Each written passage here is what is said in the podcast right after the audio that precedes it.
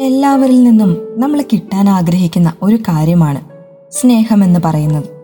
അതിപ്പോ നമ്മുടെ പേരൻസിൽ നിന്നോ മക്കളിൽ നിന്നോ ജീവിത പങ്കാളിയിൽ നിന്നോ മാത്രമല്ല നാം ഇടപെടുന്ന ആരിൽ നിന്നും സ്നേഹമുള്ള ഒരു പെരുമാറ്റമാണ് നമ്മൾ ആഗ്രഹിക്കുന്നത്.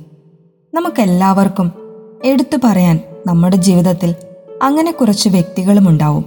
എല്ലാവരോടും ഒരുപോലെ എപ്പോഴും സ്നേഹത്തിൽ മാത്രം പ്രവർത്തിക്കാൻ കഴിയുന്നവർ. നമ്മൾ സ്നേഹിച്ചതുപോലെ നമ്മളെ സ്നേഹിക്കാത്തവരെയും നമ്മോട് പാര പണിയുന്നവരെയും ഒക്കെ വീണ്ടും സ്നേഹിക്കാൻ കഴിയുന്നത് ക്രിസ്തുവിന്റെ സ്നേഹം വഹിക്കുന്ന കഴുതകളായി മാറാൻ അവർക്ക് കഴിയുന്നത് കൊണ്ടാണ്.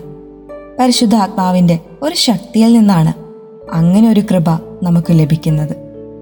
കാറ്റക്കിസം ഓഫ് ദ കാത്തലിക് ചർച്ചിന്റെ എഴുന്നൂറ്റി മുപ്പത്തി മൂന്നാമത്തെ ഖണ്ഡികയിൽ പറയുന്നത് സ്നേഹത്തിന്റെ ആദ്യഫലം പാപമോചനമാണെന്നാണ്.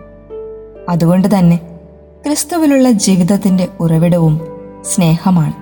പരിശുദ്ധാത്മാവിൽ നിന്നും നമുക്ക് ഈ ശക്തി ലഭിച്ചിട്ടുണ്ട്.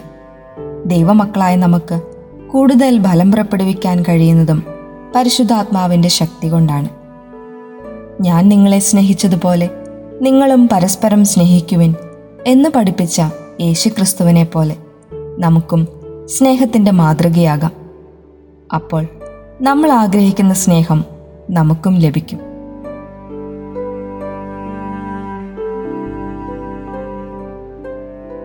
You are listening to heavenly voice from Charis youth